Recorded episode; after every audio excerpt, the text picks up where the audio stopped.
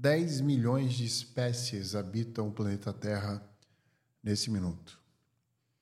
Se a gente parar para pensar no número, a quantidade de zeros que tem nesse número no planeta, a gente vai fantasiar algo muito grande. Muitas espécies, e cada espécie carrega uma quantidade absurda de animais e de plantas, todo tipo de ser vivo que a gente conhece e ainda vai conhecer. Agora, o que é mais interessante da gente entender que desses 10 milhões, dessas 10 milhões de espécies que existem no planeta Terra hoje, é a representatividade dela em todas as outras espécies que já existiram na história. Hoje, apenas 1% do que já existiu está vivo. Quando a gente para para analisar por que, que 99% de todas as espécies que já existiram pararam de existir, a gente começa a entender o que faz uma espécie inteira ser dizimada. Não é apenas a sua falta de aptidão genética para adaptar ou sua falta de habilidade para comunicar. São outros fatores que fazem com que uma espécie, e talvez até incontrolável na maioria das vezes, não consiga sobreviver. Os seres humanos são provenientes de uma escala de transformação genética que faz com que pensamos e tenhamos consciência das coisas que iremos fazer. Mas o que é ter consciência? Por que, que essa consciência nos faz sobreviver? E será que ela é inteiramente ou unicamente suficiente? Nós nos chamamos de Homo sapiens sapiens, duas vezes sapiens, multiplicando a capacidade intelectual que nós carregamos em relação a espécie que a gente se transformou. E quando a gente pensa no que é intelectualidade, inteligência, consciência, a gente começa a entender que essa capacidade que inclusive é no senso comum natural de resolver problemas. Afinal, o que seria inteligência além disso? Preste atenção. Quanto maior a minha capacidade de resolver o problema, maior o uso da minha inteligência. Só que consciência e inteligência são coisas completamente diferentes, porque apesar de eu saber como eu posso fazer algo resolver um problema, eu possa ter a consciência de que a forma que eu farei pode não ser a melhor forma possível para todos. Enquanto a inteligência pode agir em benefício próprio, a consciência ela sempre agirá em benefício coletivo. O ano de 2023 para mim não foi um ano de sobrevivência. Foi um ano de vivências. Eu não estou dentro do 1% das espécies que sobreviveram. Eu estou dentro de uma fração de uma espécie que tem a capacidade de, acima de tudo, deixar de sobreviver todos os dias e começar a viver. Para viver, a gente não depende apenas da nossa consciência e intelectualidade. A gente precisa de variáveis incontroláveis que são inclusive sociais. Como um preto que era da favela, eu jamais poderei chegar aqui e dizer que é uma escolha viver a vida ao invés de sobreviver para pagar as contas. Não vou dizer também que consciência seja a coisa mais importante que uma pessoa que precisa sobreviver deva desenvolver.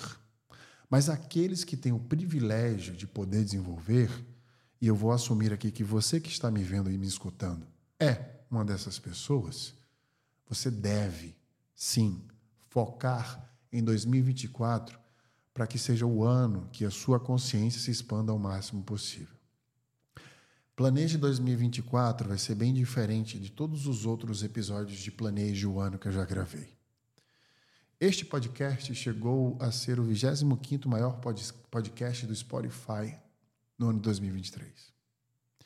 Isso porque foi um ano que eu gravei excessivamente diversos assuntos, mostrando como a ciência pode ajudar a todos nós na prática. Eu tive muita confusão em relação ao objetivo do meu trabalho e os meus valores. E aqui mora um exemplo da diferença entre resolver um problema que me beneficiaria e resolver um problema que beneficiaria a todos. Eu dei uma pausa nas operações da minha empresa, a Become School, focado em entender a consciência que ela levava para as pessoas, não apenas do resultado. Eu sempre falei a frase de que eu sou a pessoa que, e a empresa que eu criei também, ajuda as pessoas a modificar, ressignificar, melhorar a relação delas com o seu trabalho. Isso não está errado. E eu vou continuar falando que eu faço isso. Mas ressignificar a relação com o trabalho é algo muito pequeno dentro da grandiosidade que você pode fazer com a sua vida. E aí eu dei um passo de consciência muito grande dentro das aulas que eu fiz na Fundação Dom Cabral, ou mesmo fora da Fundação Dom Cabral, em várias empresas, conhecendo várias pessoas. Eu entendi que a minha função não é apenas ressignificar a relação das pessoas com o trabalho, mas impactar o estilo de vida delas. Então eu saio de apenas um foco onde eu tento mostrar para as pessoas que o trabalho não pode, não deve ser a coisa mais importante para elas. E passo a entender que para que elas possam sentir isso e ter a consciência deste dever, eu preciso focar no estilo de vida delas. No No Brain No Gamecast de 2024, nós vamos fazer uma série de episódios para que você possa finalmente modificar o seu estilo de vida. Nos âmbitos e nos pilares científicos básicos, no dever de casa que só você pode esperar de você mesmo. Vamos focar na tua saúde física, na tua saúde mental, na tua alimentação, no teu sono e no teu contato com a natureza. No No Brain No Gamecast de hoje, a gente vai planejar 2024, mas não com planejamento de trabalho ou um planejamento de carreira. Nós vamos aprender a planejar a vida.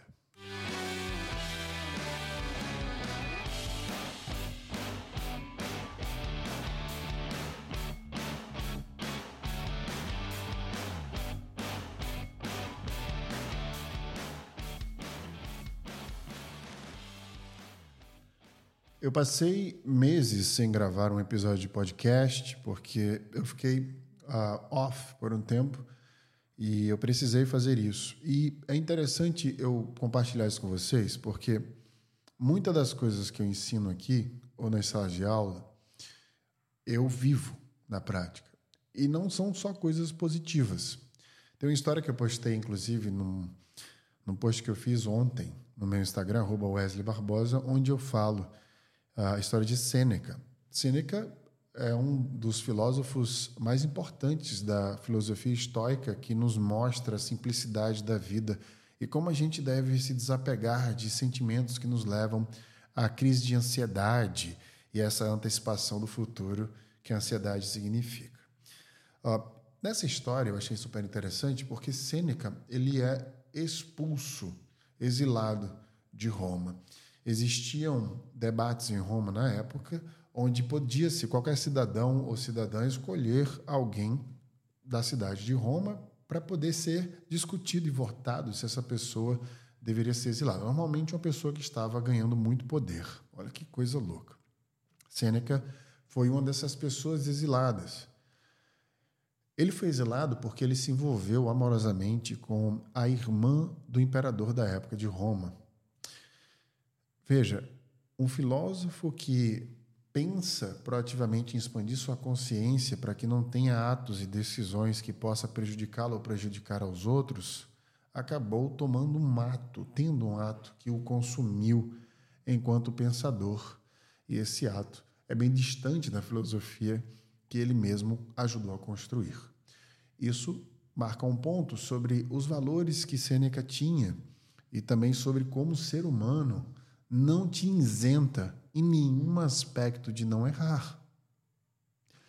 Sêneca, depois de algum tempo, conseguiu voltar ao poder em Roma. E o que é sabido sobre a estadia do exílio de Sêneca é que ele não sofreu com seu próprio exílio. Ele soube encarar o seu exílio e entender que neste exílio ele tinha uma função e que ele iria acabar. Então veja que interessante, apesar dele cometer um erro que é distante da filosofia que ele prega, ele conseguiu sobreviver a esse mesmo erro e voltar ainda mais forte ao poder em Roma, sem sofrer as consequências que Roma quis colocar sobre ele. Dada as devidas proporções, eu falo para todo mundo que eu não vivi algo ruim durante a pandemia. Eu estava confortável, eu pude ajudar as pessoas, eu criei uma ONG e eu me fortaleci durante esse período que me transformou, transformou minha vida, meu estilo de vida, meu bem-estar e, claro, minha carreira. Eu não sou Sêneca, mas o, a experiência que eu vivi, eu posso colocar que foi algo que mais se aproximou dessa história dele que eu acabei de contar. Mas o que isso tem a ver com essa história toda de planejar 2024? Isso tem a ver com como a sua vida se dá e como você pode lidar com as variáveis incontroláveis dela. Em todos os outros episódios que eu gravei, eu foquei muito em como você deve planejar as suas, a sua vida, os seus próximos passos, os sentimentos que você quer sentir. E eu gravei um episódio apenas sobre o estudo mais longevo já feito pela história da humanidade. E eu não fiz o exercício que eu vou fazer hoje com você. Mas no final do ano passado, eu fui para São Paulo fazer uma aula para a Auren, que é uma spin-off, uma empresa que nasceu do grupo Votorantim. Eu tive a ideia de fazer essa dinâmica de grupo e eu vi como as pessoas ficaram sentidas. Os mamíferos são, ah, dentro de uma espécie de animais que necessitam do coletivo, do grupo todo documentário que você assistiu, todo filme que você assistiu, para para prestar atenção como os mamíferos são animais que precisam e vivem coletivamente. Eu já falei diversas vezes durante todos esses anos que quando você vê um mamífero sozinho, ele morre. Um elefante, uma zebra, uma gazela, um ser humano. Eu também falei que o maior medo da humanidade é o medo de falar em público, justamente porque essa dependência de estar nesses grupos, nessa coletividade, faz com que a gente se exponha demais durante a apresentação pública e a gente tem medo, um dos vieses é esse, de se expor, ser julgado e ser expurgado desse grupo. Existem outros fatores para isso, mas esse é o central que gera o medo de falar em público. Então, por toda essa proteção, durante todos os momentos que falei sobre isso, eu sempre toquei no quão importante é a gente ter esse pertencimento de um grupo, o quão é importante para que a gente possa planejar a sua vida, nossa vida, dar o passo a passo adiante, etc. Mas eu nunca fiz nenhum tipo de exercício para que as pessoas pudessem entender onde elas estavam nesse panorama e como elas poderiam melhorar. Hoje isso vai mudar. Extraído da pesquisa de Harvard, de mais de 80 anos, com quase 800 pessoas no mundo inteiro, eu vou passar para você agora um planejamento de sete passos para que você primeiro possa analisar as suas relações comportamentais na sociedade e dois, planejar 2024 para que essa base fundamental, que é sabida pela ciência, não é uma opinião, que vai transformar você em uma pessoa mais feliz, possa ser o seu planejamento desse ano. E é óbvio que você vai levar isso para o seu trabalho, levar isso para sua casa, levar isso para a sociedade de maneira geral. Esse planejamento vai melhorar não só as metas pessoais ou metas de trabalho ou seus, as suas, suas ambições financeiras, esse planejamento vai melhorar o seu tecido social, a qualidade da força dessa interação entre você e outras pessoas. para que você possa fortificar quem você é e, a partir disso, se sentir melhor para buscar, dentro deste panorama, o seu objetivo central. O que eu quero causar no episódio de hoje é uma consciência, não apenas uma inteligência, sobre a autoaceitação e o posicionamento que você deve fazer sobre quem você é o que você quer da sua vida.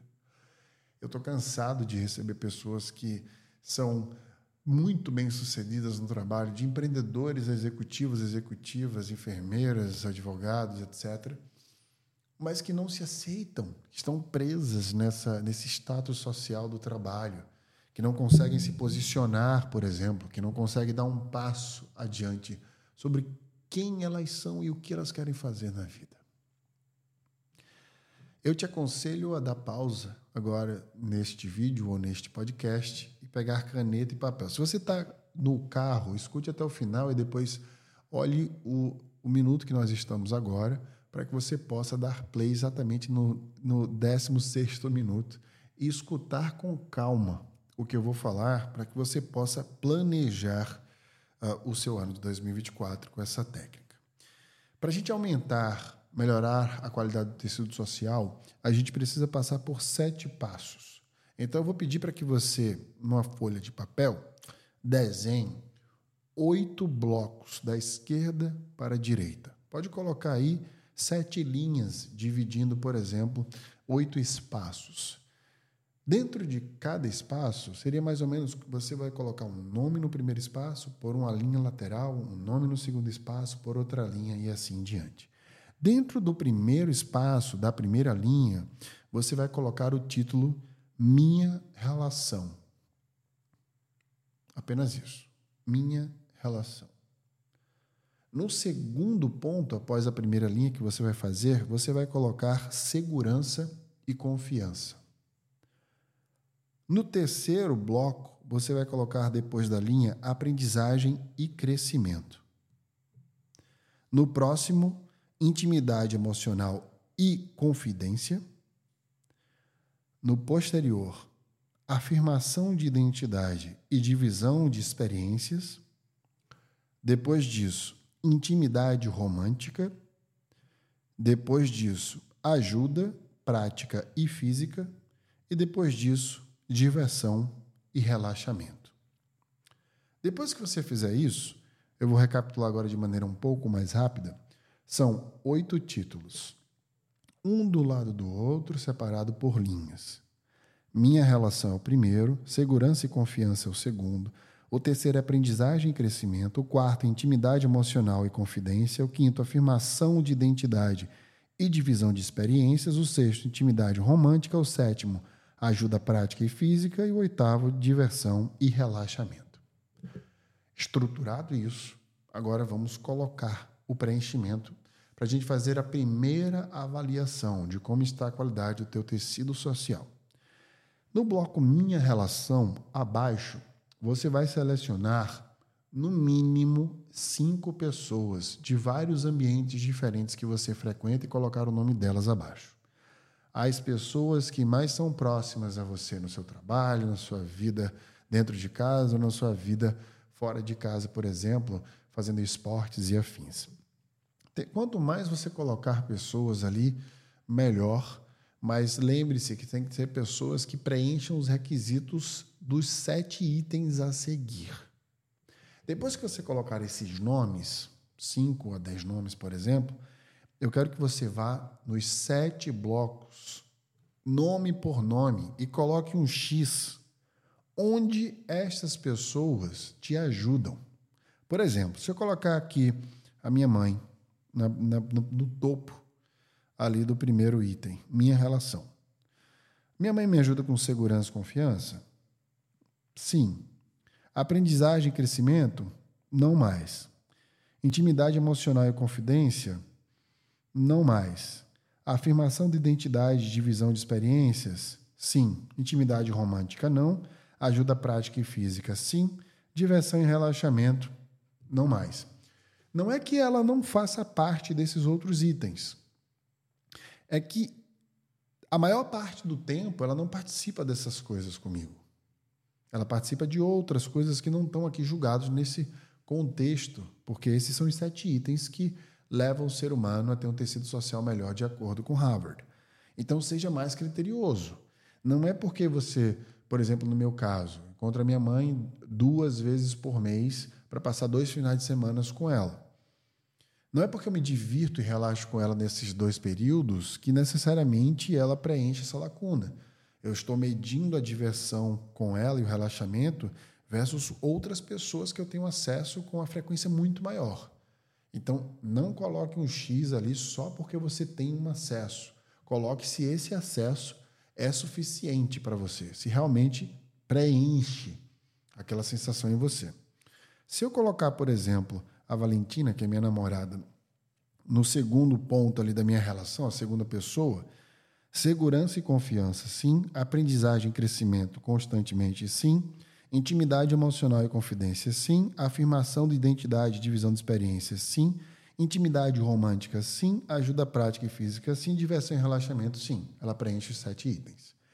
Agora, o que é mais interessante é eu conceituar esses itens para ficar mais claro ainda e te ajudar nesse julgamento. Segurança e confiança é uma pessoa que você se sente segura para se abrir com ela e você confia nessa pessoa acima de tudo. Aprendizagem e crescimento é que você sempre está aprendendo com essa pessoa e sempre sente que você cresce depois de conversar com ela dentro de períodos frequentes. Intimidade emocional e confidência é porque você se abre para essa pessoa, se sente vulnerável, por exemplo, e tem uma relação confidente. Afirmação de identidade, divisão de experiências é que você sabe que você pode ser quem você é na frente dessas pessoas ali divide experiências de coisas que realmente importam para você, que não necessariamente seja fácil dividir com outras pessoas as opiniões e coisas que você assiste, documentários, livros e afins, por exemplo. Intimidade romântica, está bem claro Ajuda prática e física é aquela pessoa que você sabe que vai te ajudar nas coisas práticas da vida. Se você precisa de algo, de alguma ajuda, algum remédio, alguma força para uh, ah, te ajudar em algum lugar, ou ficar com o seu cachorro, com o seu gato, com o seu filho, sua filha, são pessoas que te dão um suporte prático e físico, no sentido físico real, mesmo da substância, né? E por fim, diversão e relaxamento, que também está bem claro.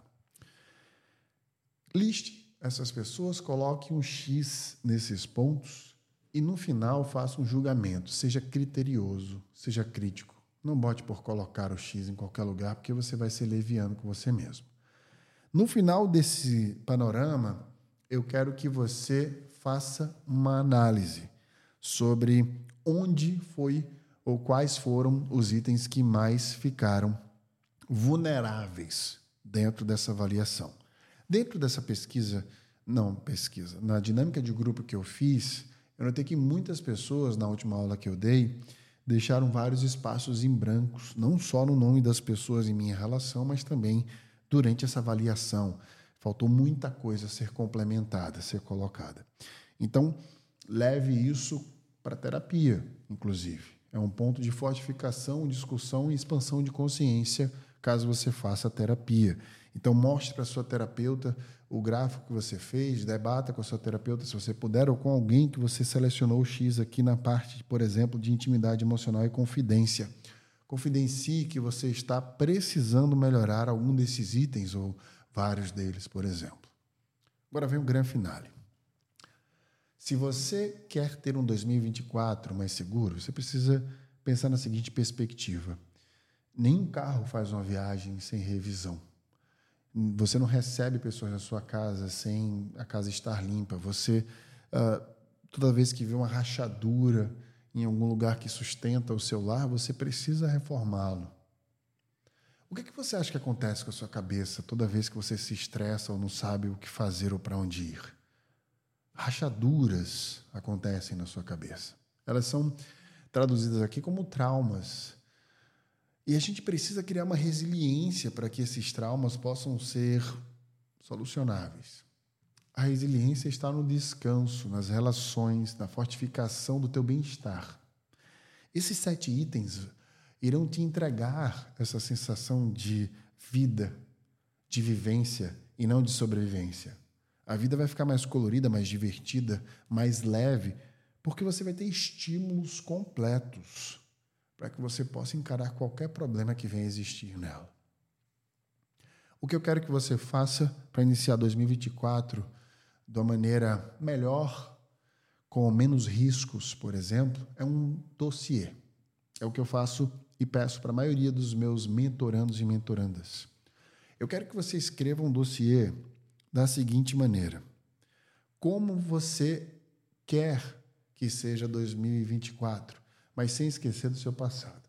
Esse dossiê deve começar, e aqui eu entro na estrutura, com você falando do seu passado das suas principais conquistas. Eu quero que você liste nesse dossiê suas principais conquistas na vida desde a sua adolescência, da faculdade, do seu primeiro lugar que você alugou, ou as pessoas que você conquistou para se relacionar, seja de negócios, seja para namorar, para casar, para noivar. Eu quero que você escreva a sua vida até agora, buscando sempre as principais conquistas. Eu quero que você descreva nesse dossiê todos os empregos que você teve e as coisas mais saborosas que você viveu nesses empregos. No final desse dossiê, eu quero que você fale uh, de 2025. Vai ser um ano de planejamento. Eu quero que você se leve para janeiro de 2025 e no último bloco desse dossiê, eu quero que você descreva as conquistas que você teve em 2024 como se elas fossem o mesmo passado que você descreveu até agora. Como se fosse uma transformação de quem você é, de um ponto a outro, uma evolução, para que você possa tangibilizar através da sua parte motora e visual como será essa transformação. E você vai ter esse sentimento de conquista no momento que você escrever o que você quer conquistar esse ano. Agora, eu quero que você faça a coisa mais importante desse dossiê eu quero que você planeje dentro dele a melhoria de cada item desses sete que eu acabei de passar para você. Eu quero que você olhe para você mesmo dentro dessa escrita, dessa descrição e se diga como, quando, onde e com quem você precisa melhorar cada um desses pontos. Eu quero que você, neste ano, planeje melhorar o teu tecido social. Porque é Ele quem vai desencadear todo o resto. É Ele quem vai levar você, através do apoio da sensação de vida, a ter forças para enfrentar todo o ano. Eu estou cansado de te dar estratégias, de te dar ferramentas para você melhorar como você resolve problemas e a tua carreira e teus objetivos e afins. Eu entendi que o que você precisa e eu também é melhorar como um ser humano. As tuas relações, o teu dia a dia, as tuas rotinas, para que isso seja sustentável e que todo o resto seja apenas todo o resto. É assim que a gente vai enfrentar o ano, estando bem. E para você estar bem, eu não quero mais falar do meio para consertar os fins. Eu quero falar do início, do antes do início. É interessante falar isso, porque ultimamente, nas pesquisas que eu fiz, nos documentários que eu assisti, eu entendi uma coisa super importante sobre a extinção das espécies. Várias espécies foram extintas por conta de acontecimentos naturais incontroláveis, como meteoros, como vulcões, por exemplo, inundações, terremotos.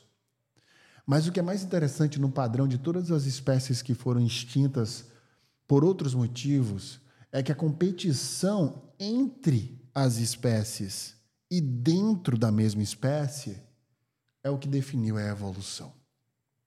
Ou seja, quando uma espécie compete com outras espécies, com outras espécies, aliás, quando uma espécie compete com outras espécies e dentro dela, entre si, a probabilidade de definir evolução é muito maior, porque ela pode se extinguir muito mais rápido. Para para prestar atenção em como é as relações humanas. As relações humanas, aliás. Toda relação humana é pautada nessa sensação de competição entre si. Quando a gente vai parar para pensar nos nossos uh, meios, né, no, no, trabalho que a gente tem, nas pessoas que a gente convive, a gente sempre entende que entre elas entre nós existe essa competição. E ela é nociva.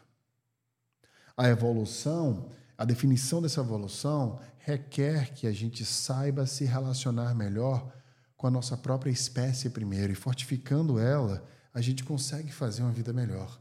Imagina se a gente não vivesse num mundo onde as pessoas competissem entre si. Você parou para pensar como seria muito mais fácil? Mas a gente não vive nesse mundo. E o que a gente deve fazer não é competir com outra pessoa, não é se defender dessa competição, porque aí a gente já estaria entrando nela. O que a gente deve fazer para poder sobreviver e viver é melhorar quem a gente é. A gente pode consertar as competições e tornar a vida que a gente já tem mais habitável. Então, ao invés da gente competir para ganhar mais, a gente pode parar e usar mais o que a gente já tem.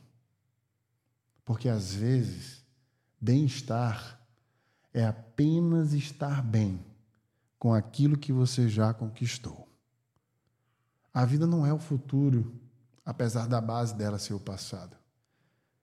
Olha para o teu lado, olha para a tua frente, olha para trás e olha para todo mundo que já está nessa lista que você acabou de fazer. A resposta para se sentir bem e ter um ano melhor já está escrito aí na tua mão.